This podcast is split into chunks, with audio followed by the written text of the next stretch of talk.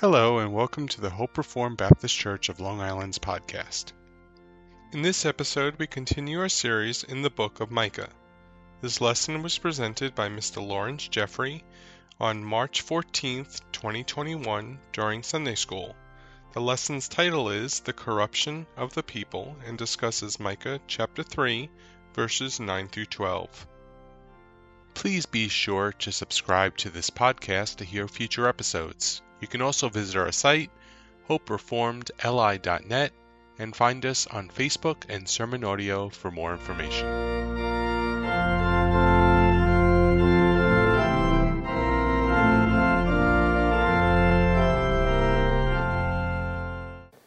So, we didn't finish chapter 3 last week. We were in verses 9 to 12, and we stopped at verse 9 because last week we looked at justice. Right? Turning me up just a little bit. All right. Thanks, Jerry. Yeah. So, last week we looked at justice. Oh, now I have that echo. All right. let's uh, let's pray, and then we'll read the section again. Hopefully, finish it up and go into four. All right, so let's pray. Heavenly Father, Lord, as we always do, Lord, we give you all thanks and all praise that we come and gather as your people to worship you, Lord, to um, adore you, to magnify you. And Lord, we know that you have called us out of uh, darkness and into the kingdom of your beloved Son, into, into the light, Lord, and you have not left us without witness, but you have sent your Spirit to illumine your word to us, Father, and we pray that as we look into your word, that your Spirit would do just that, that we might have eyes to see and ears to hear, and that we might understand with our hearts, Father, that we might be molded and shaped and made more into the image of your beloved Son, and that we might know what it is that we are to do in this world, and we might know you, because ultimately that is the goal of everything, Lord. You've given us life and life eternal, and that life eternal is, as Jesus said, knowing you and knowing the one you sent. We pray now that we would see him and see you in this passage, in this text. Well, it's in Christ's name we pray. Amen. So, last time we spoke about justice, right? Who remembers anything that we said about justice? Like, I asked the question at the very beginning what is justice? And I'll ask that same question again to see if anybody retained anything. Go ahead, Steve. Restoring a right relationship with God. That is part of justice, restoring a right relationship with God. Um, it goes beyond that and others, right? Justice, in this sense, deals with our relationship with e- each other. It is restoring right relationships with fellow image bearers. That's the foundation of justice. Right? And you can't have the one without the other, we said last time as well. What does the apostle say? How can you love God whom you haven't seen if you don't love your brother whom you have, right?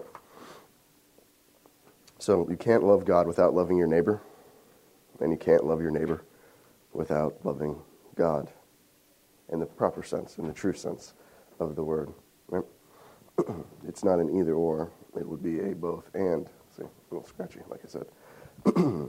so, um, dealing with that, we spoke about where our society is right now, how we've abandoned uh, true justice. Well, we've abandoned truth altogether, haven't we? Now it has become all relative and all about power, like we said. So let's continue looking at what's being said here in our text, and hopefully we could see, uh, well, we will see more of the same. We'll see how nothing really changes, right?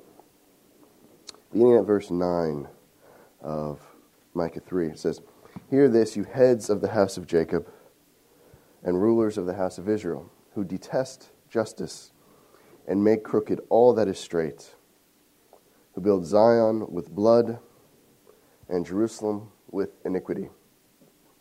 Its, hev- its heads give judgment for a bribe, its priests teach for a price, its prophets practice divination for money. Yet they lean on the Lord and say, Is not the Lord in the midst of us? No disaster shall come upon us.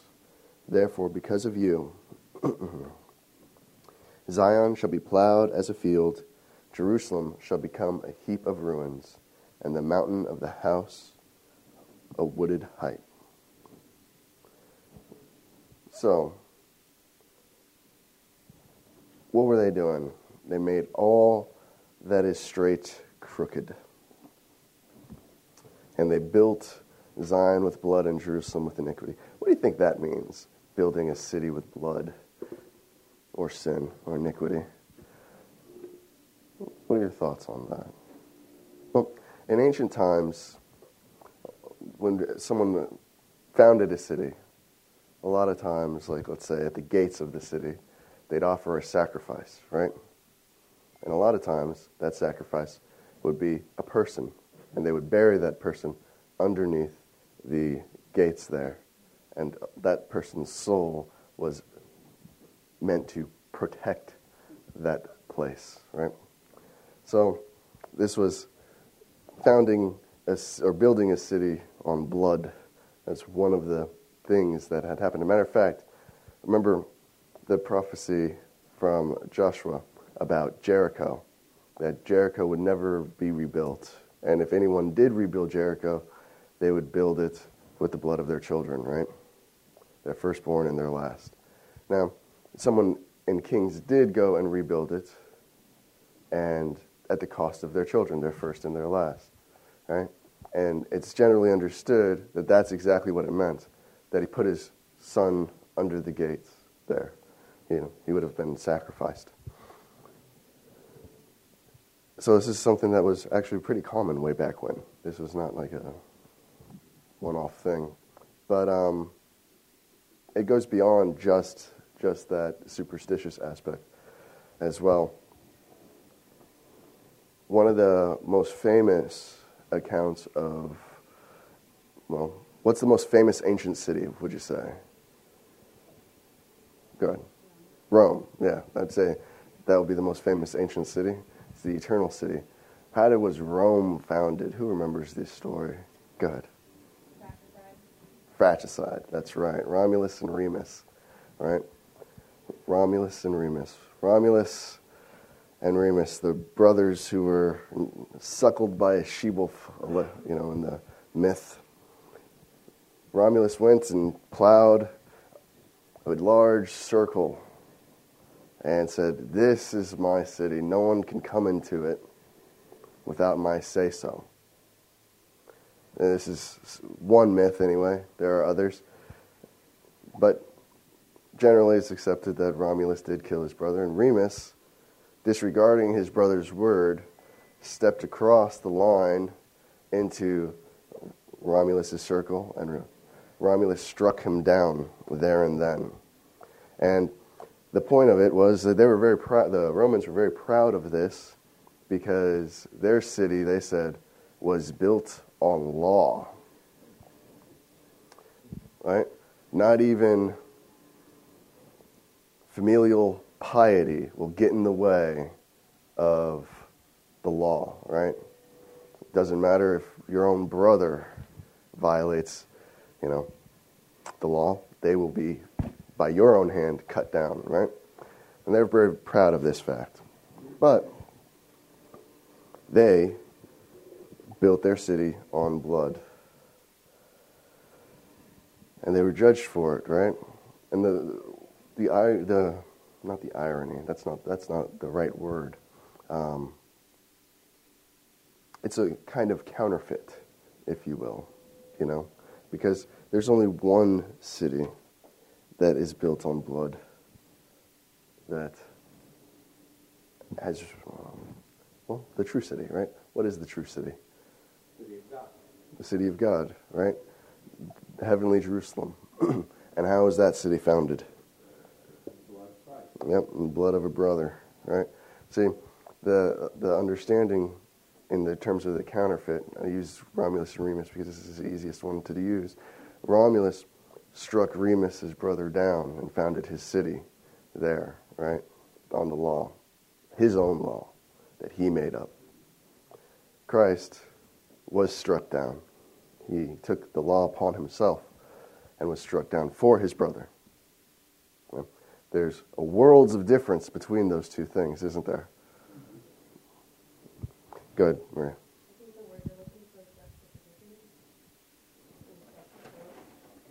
That works. Yeah, if we juxtapose those two things. Uh, yep. Is there any other thoughts about founding a city on blood? What do you, what do you think about? Go ahead. Yeah, isn't that uh, how Cain did it? That is exactly how Cain did it. That's exactly correct. That's how it always works. Yep, cities are founded on a brother's blood, yeah. That's what happens. But, unfortunately, uh, only one city can be founded on blood. So that means all the other cities will become heaps of ruins. now, these are ancient times, right? You look at this this day and age, and like we don't do anything that barbaric, right? We don't go and sacrifice people, and kill them, and we do sacrifice people. We do sacrifice babies. That is true. Yeah, but we don't build cities on their bones, do we? I mean, uh, there are rumors that there are people buried in the Brooklyn Bridge, but you know.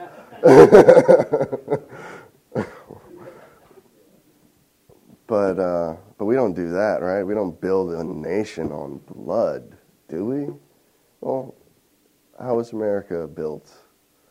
Modern America, anyway, not the old America.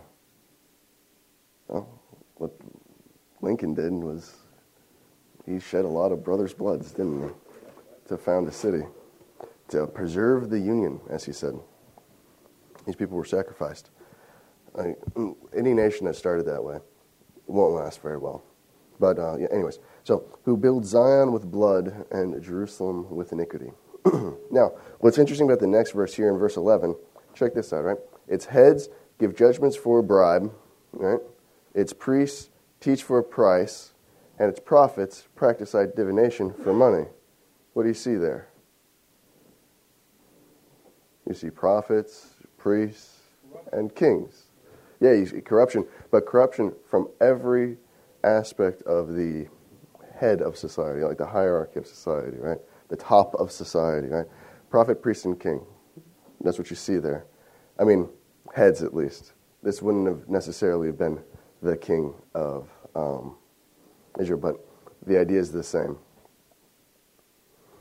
From every one of these, these three offices, right? And we say in Reformed theological terms that these three offices are the offices that Christ held, right? And remember what Israel was supposed to be. Israel was supposed to be a picture of Christ, a type of Christ, right? But from these three offices, what do you get? You get judgment for a bribe, teaching for a price, and practicing divination for money, right? Corruption at the highest echelons of society, right? Um,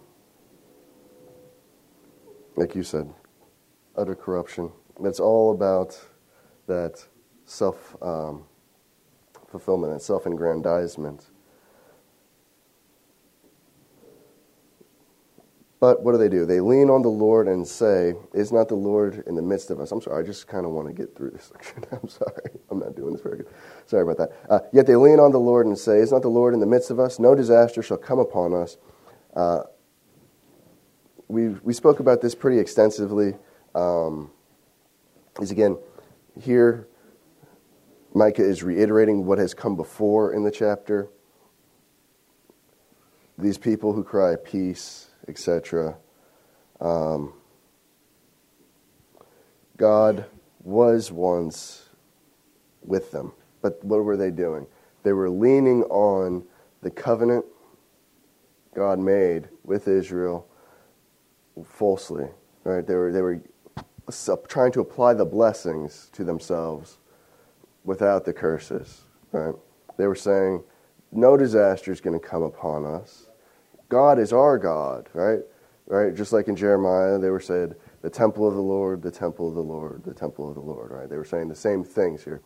They were saying that God isn't a God of wrath; He's a God of love. Right? You hear that today, even, and we spoke about this pretty extensively when we were dealing with the false prophets.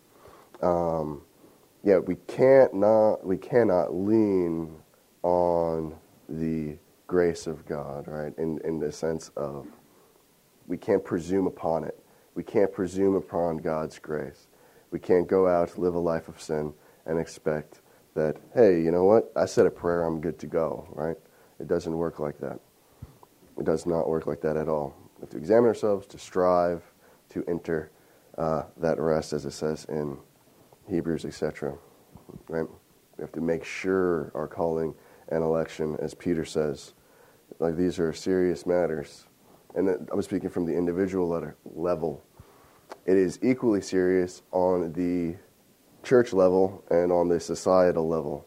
Um, a society cannot presume upon its heritage, right? We had a Christian past, and you see a lot of churches still thinking that this nation that we are in is still a Christian nation, right? You hear this a lot, unfortunately, from our brothers in, oh, well, all over the place. Uh, I was going to single out a place, but I won't do that. That's mean.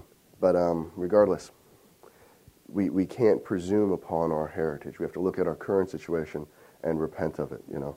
Um, that's what that's the problem that the Pharisees had in Jesus' day, right? They said, "Well, well, we're children of Abraham, right? We can't do that. We can't fall into that same mistake." And that's what these people were doing, but they were doing it for money. They were doing it for for uh, profit, which is what most televangelists do, right? We've spoke about that extensively, like I said before. So let's look at the next one. Therefore, because of you Zion shall be plowed as a field, Jerusalem shall become a heap of ruins, and the mountain of the house a wooded height. All right. Now, one thing that's interesting about Mount Zion, right? Mount Zion is where the temple was, right? That's where um, Solomon had the temple built.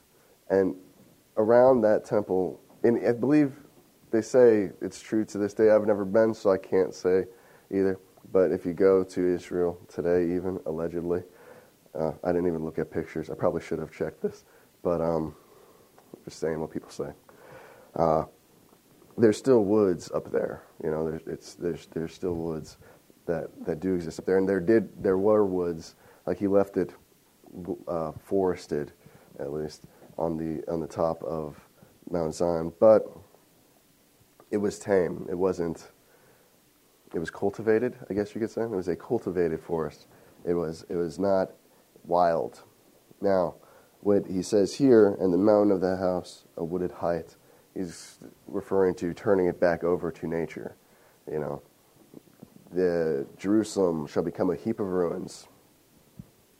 The city of God, the city that God, where God chose to make His name dwell, will become a heap of ruins, and God's own house, the mountain of the house, will just become a forest again, is what he's saying. Now, we spoke about this as well. Way back in chapter 1, we saw the same thing. Well, at least very similar things, right? And way back in chapter 1, verse 6, we see, Therefore I will make Samaria a heap in the open country, a place for planting vineyards, and I will pour down her stones into the valley and uncover her foundations. So now God's saying He's going to do the same thing to Jerusalem.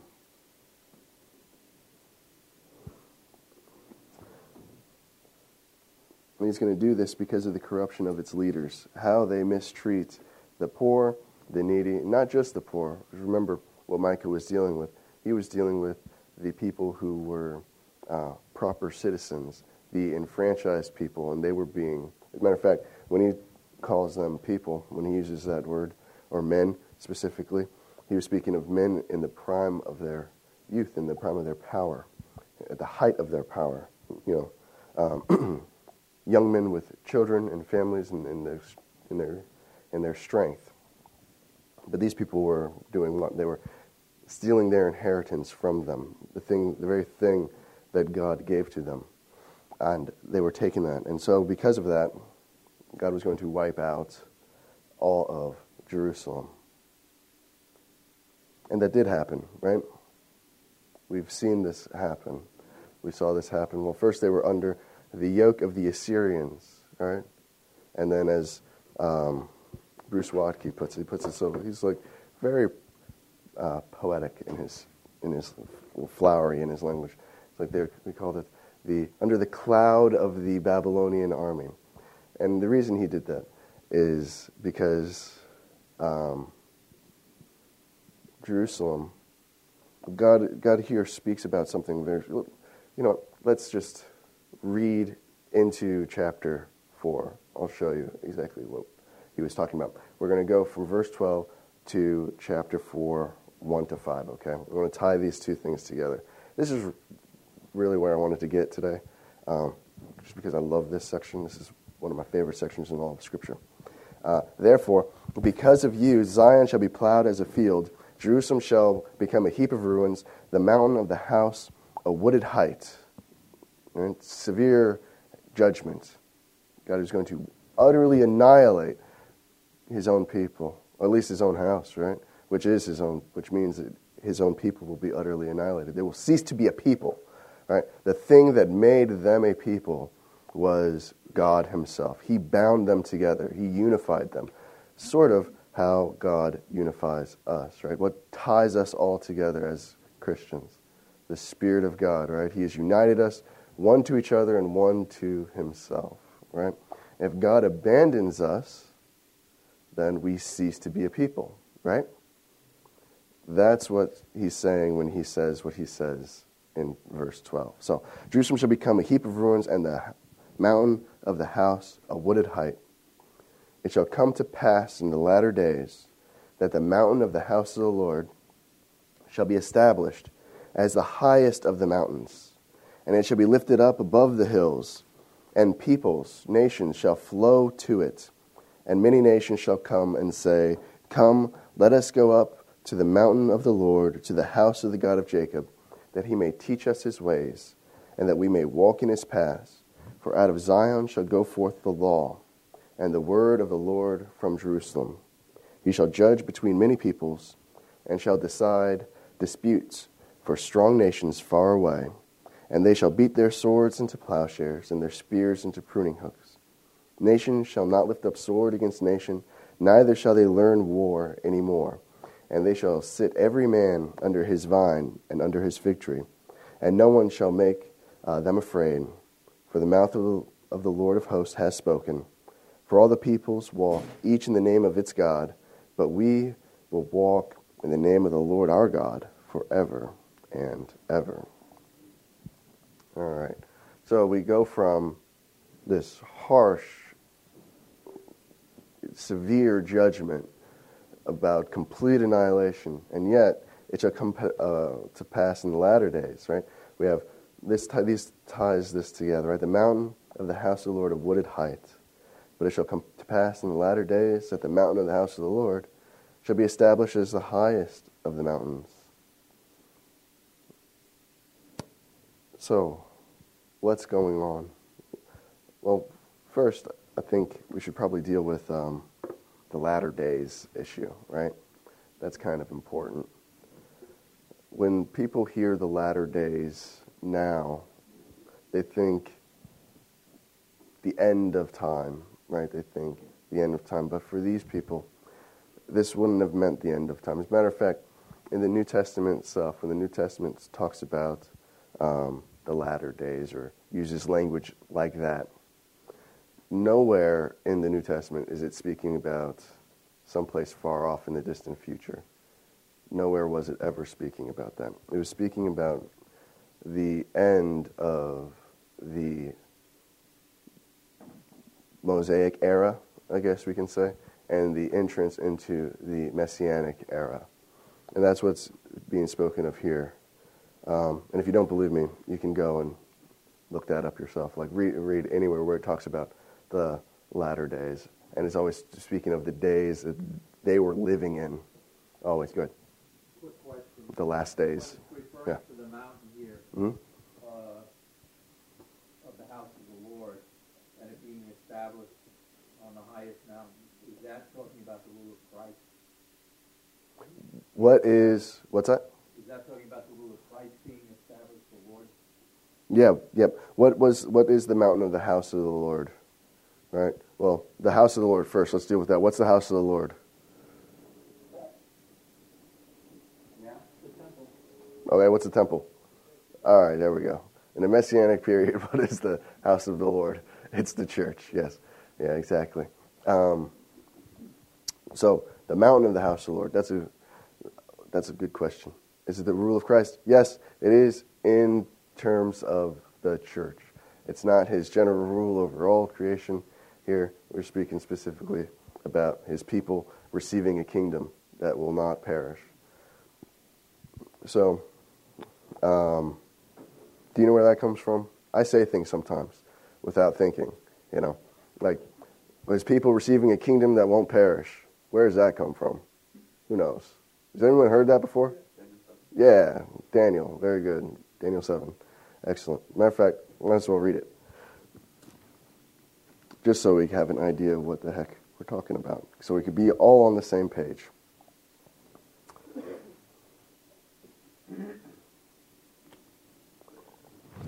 Okay.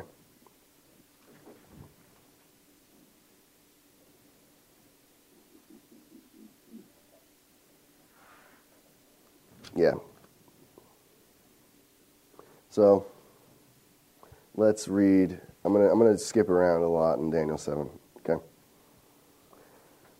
So we're gonna I'm gonna start here at uh, verse 13. I saw in the night visions, behold, with the clouds of heaven, there came one like a son of man, and he came uh, up to the Ancient of Days and was presented before him. And to him was given dominion and glory and a kingdom that all peoples, nations, and languages should serve him. His dominion is an everlasting dominion which shall not pass away, and his kingdom one that shall not be destroyed. Now we're going to read the interpretation of this that was given by the angel to Daniel. So this is an inspired interpretation of this. We're going to start at, um, oh, let's go to verse 25. He shall, uh, no, that's not good. Let's go to verse 26. But the court shall sit in uh, judgment, and his dominion shall be taken away. That's that little horn. Right? His dominion shall be taken away, uh, to be consumed and destroyed to the end. And the kingdom and the dominion and the greatness of the kingdoms under the whole heaven shall be given to the people of the saints of the Most High. His kingdom shall be an everlasting kingdom, and all dominions shall serve and obey him. So, there you go. And we could see the same thing uh, here in verse 22, moving up just a little bit, right? Until the Ancient of Days came, and judgment was given for the saints of the Most High, and the time came when the saints possessed the kingdom. All right, so that's where I got that language. And that is what is being referred to here in Micah chapter 4. Now, Micah 4 is virtually identical to Isaiah 2. Um, if we go and we read that, I probably should have read that whole section in Daniel instead of just that one part. But you can read it yourself, and you can see that this is speaking about the latter days, the messianic period, right? One like the Son of Man coming up to the Ancient of Days. What do you think that's referring to? I know a lot of you know what that's referring to. Right? One like the Son of Man coming up to the Ancient of Days. When did that occur? Or did that occur in history? Or is this just, you know, biblical imagery, symbolic language? What's going on there? He sees one like the Son of Man coming up to the Ancient of Days and receiving a kingdom. What? Yeah, the ascension, right? That did occur. One like the Son of Man or a Son of Man did go up to the Ancient of Days and did receive a kingdom, right? And that happened at the ascension of Christ. What did he say to his uh, disciples? He said, All authority in heaven and earth has been given to me. right? So he goes up, he receives his authority, and then the Spirit is poured out upon the earth. And what did he say about that Spirit that was poured out upon the earth? When he told his disciples to go to Jerusalem and wait, what were they waiting for? Power. Yeah, they were waiting for the Holy Spirit. But he says specifically, you will receive power from on high. So they went and they waited for that power. The power to do what? The power to fulfill what he commissioned them to fulfill, right? He says, Go and make disciples of all the nations. Well, first, he says, All authority has been given to me, and go make disciples of all the nations. Why did he say, why did he command them to make disciples of all the nations? Because they were given to him. They are under his authority, right? And by extension, now this is something that's very interesting that I don't think we think too often about, right? When we read when we read that passage in Daniel, and we saw, matter of fact, I'm going to go back to it because I want to point it out. I want to show you a couple things about this that I find to be very interesting, and hopefully it will help you guys as well. Um, because, matter of fact, oh man, I really need to make like serious notes and just stick to them because I want to walk all over the place right now. Uh, my mind is wandering. I was like, oh, you know what? I think I shall talk about marriage a little bit. That's that's weird, right? I know that's that's an odd thing to say. I'll show you why. Okay, here, check this out. uh, okay, so in his vision, he sees this. I saw in the night visions one like the Son of Man. Behold, with the clouds of heaven, there came one like the Son of Man, and it came up to the Ancient of Days. And then it says later, um, and to him was given dominion and glory and a kingdom that all peoples, nations, and languages should serve him. His dominion is an everlasting dominion, which shall not pass away, and his kingdom one that shall not be destroyed. And yet, look at this. In, um, you know what? I'm going to read most of this interpretation as quickly as I can. No, I'm going to I'm to skip I'm going to skip some things because it's, it's quite long and it's so he's speaking about the Son of Man receiving, or one like the Son of Man, receiving this kingdom and this glory and all the nations serving him. And then read, listen to what it says in the inspired interpretation of this. Right? In verse 18. But the saints of the Most High shall receive the kingdom and possess the kingdom forever and ever and ever. And again, in verse 22, until the Ancient of Days uh, comes and judgment was given for the saints of the Most High. And the time uh, came when the saints possessed the kingdom. And then again, later on in verse um, 26, but the court shall sit in judgment, and his dominion shall not be taken away to be consumed and destroyed to the end. And the kingdom and dominion and the greatness of the kingdoms under the whole heaven shall be given to the people of the saints of the Most High. That's interesting, isn't it? It says the vision that he saw, he saw one like the Son of Man coming up and receiving a kingdom. And in the interpretation, he says that the people of the saints of God shall receive this kingdom. How do we reconcile those two things? How do those two things make sense?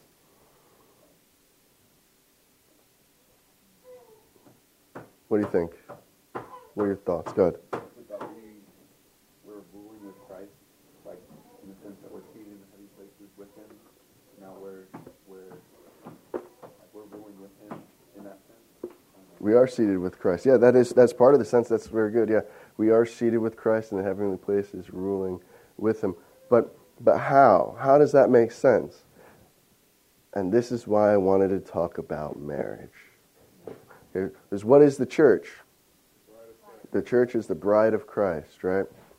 Now, one thing that needs to be noted in the Mosaic law that's very important, that didn't exist in any other nation, that's quite unique to Mosaic law, is that the bride has full authority over the property of the husband.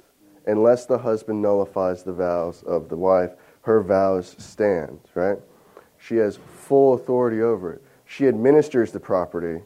Uh, she administers the property. As a matter of fact, if you read Proverbs 31 about the good wife, right, the, the, the, the perfect woman there, that's understood to be the church. That was understood to be Israel, right? Um, and who's the one away, seated at the gates, judging, ruling? Well, wouldn't that be Jesus? Jesus is seated in the heavenlies, right? In his uh, Father's throne, at the right hand of his Father, ruling and reigning, and who's administering his property while he's away? That would be his bride, right? That would be his church, his wife. That we're to be that good wife, right? That's uh, something that is unique to, um, well, to Judaism, to ancient Judaism, but also the reason that we have such a high view of marriage and high view of women, and well, we should at least, um, is well, when God made man, He created him and said it's not good for him to be alone. He needs something else, right? He needs a helper fit for him. And then he made woman out of him. And Adam said, Flesh of my flesh, bone of my bone, right? And the two halves become a whole, right? Um, I'm trying to think of how I can explain this quickly and properly. It's, it's kind of hard. But remember what we said about the image of God, man being made in the image of God. That deals with um, authority, right? That deals with one being able to exercise authority over creation. God made man as his vice regent over creation to fulfill certain tasks. And the problem was Adam couldn't do that alone. Adam couldn't have done that alone, ever. He was never meant to do that alone. The only time God said his creation was not good was when he was, you know, on his own. I mean, if you think about it, unfortunately, in our present day, we think um,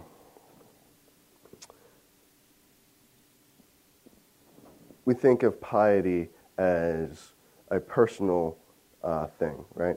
Like my personal piety is me going into my prayer closet, being alone with Jesus, me reading my private devotionals, you know, whatever that would be. It's just me and Jesus. Matter of fact, I speak to people who uh, say they're Christians who don't go to church because it's just them and Jesus, right?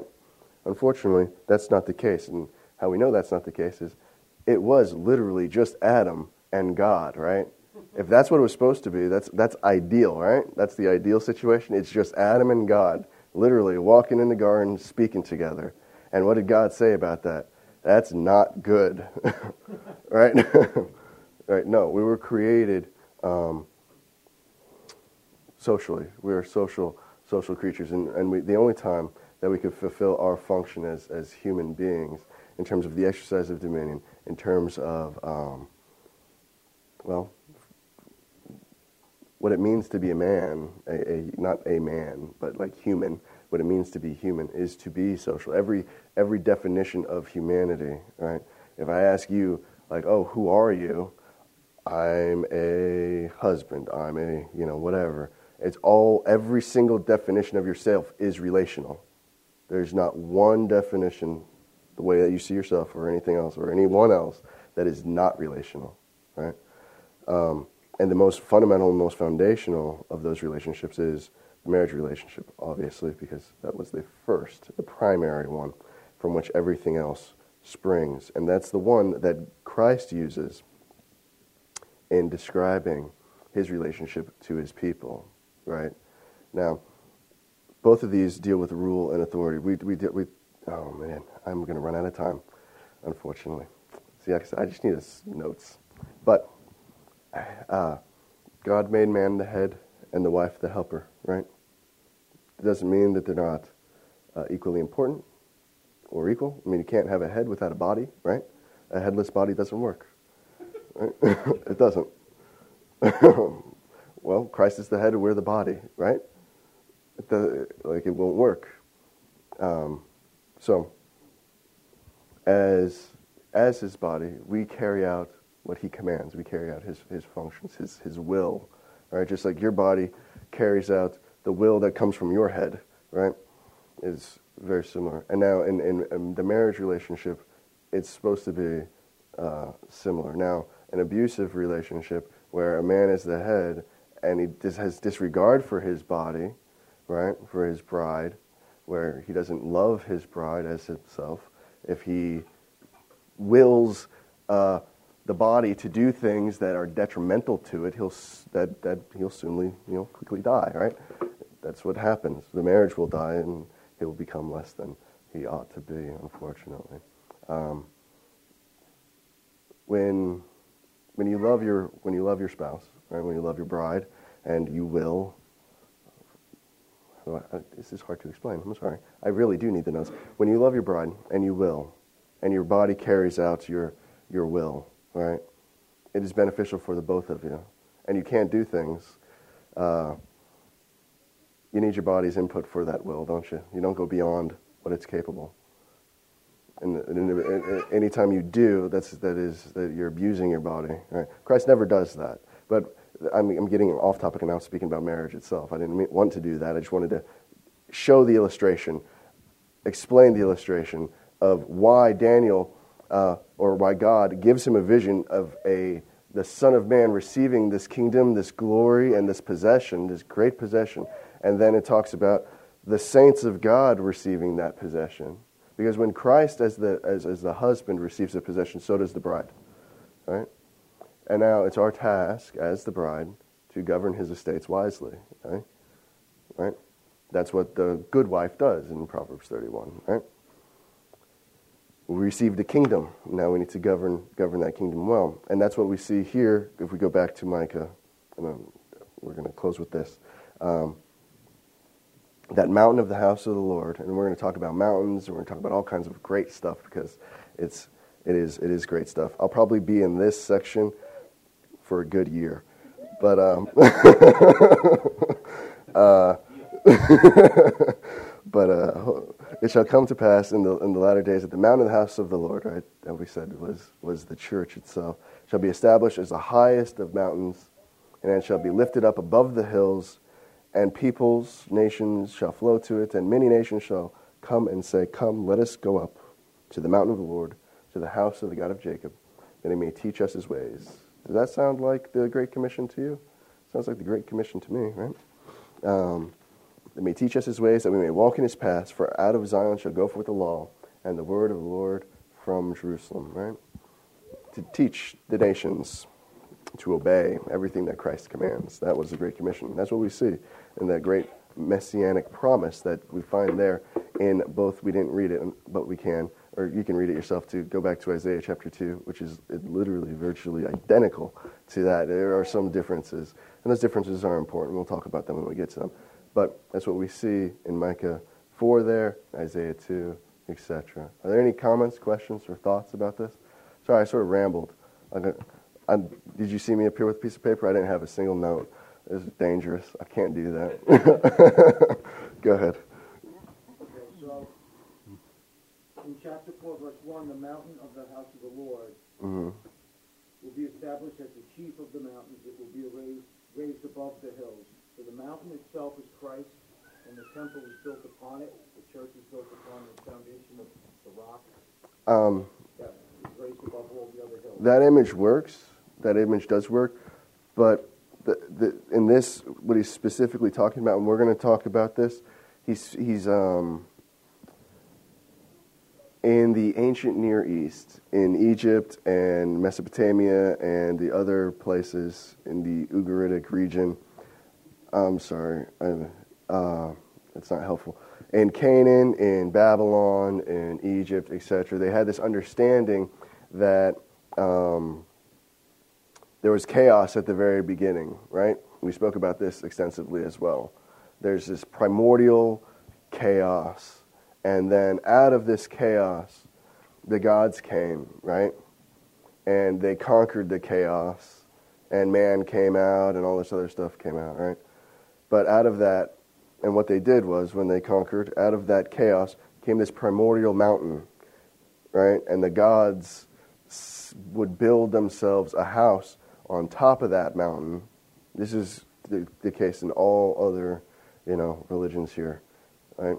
Um, Marduk from the Babylonians, from the Mesopotamians, the uh, um, Baal and El from the Canaanite religions. They all had a house on a mountain, from which they had conquered the chaos, right? And they overlooked their dominion. And that's why um, ancient temples, right, were ziggurats, like a stepped mountain from which you start at the base and you can ascend up to the height and meet the God, right? There's a picture of that primordial mountain, the mountain from which the God conquered the chaos and established order over creation, from which he rules and exercises dominion, right? But here, what's being said? That the mountain of the house of the Lord shall be established as the chief of the mountains. So, what is that saying?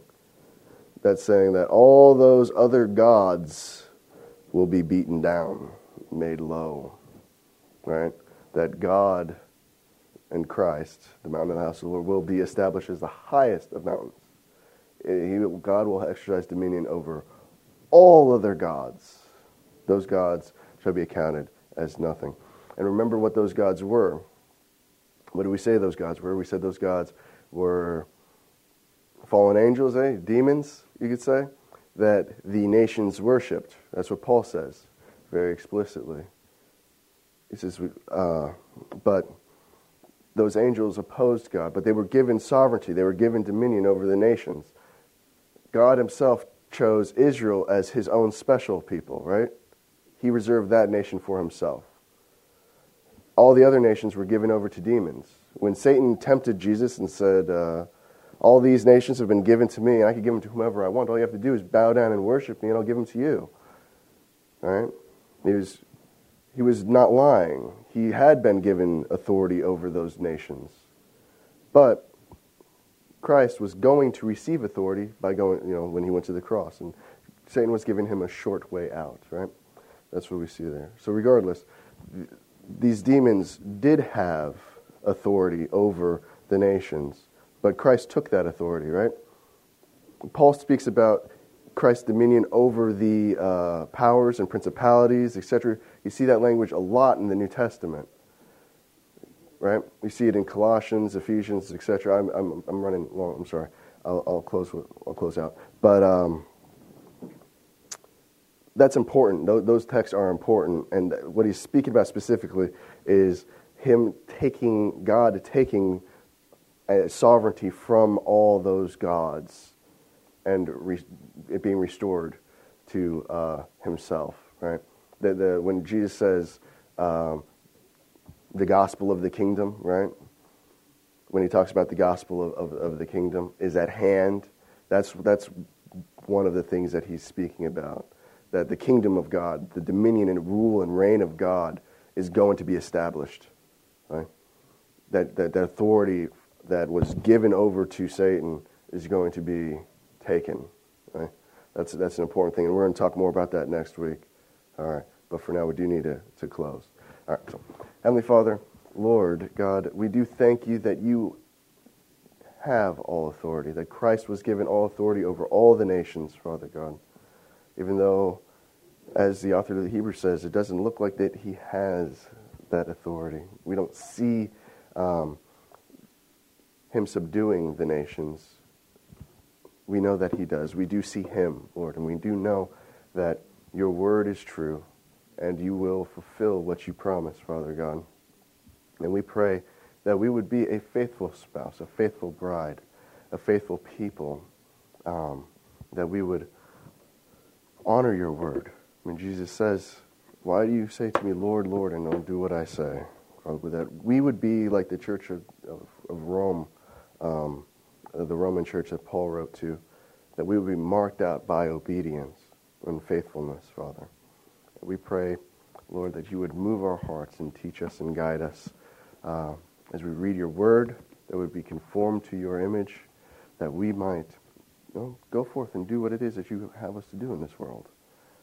But now, specifically, Lord, uh, you've called us together to worship, and we pray that we would worship you aright in spirit and in truth, with clean hands and a pure heart, Father God, that you would be pleased with the worship that we offer today.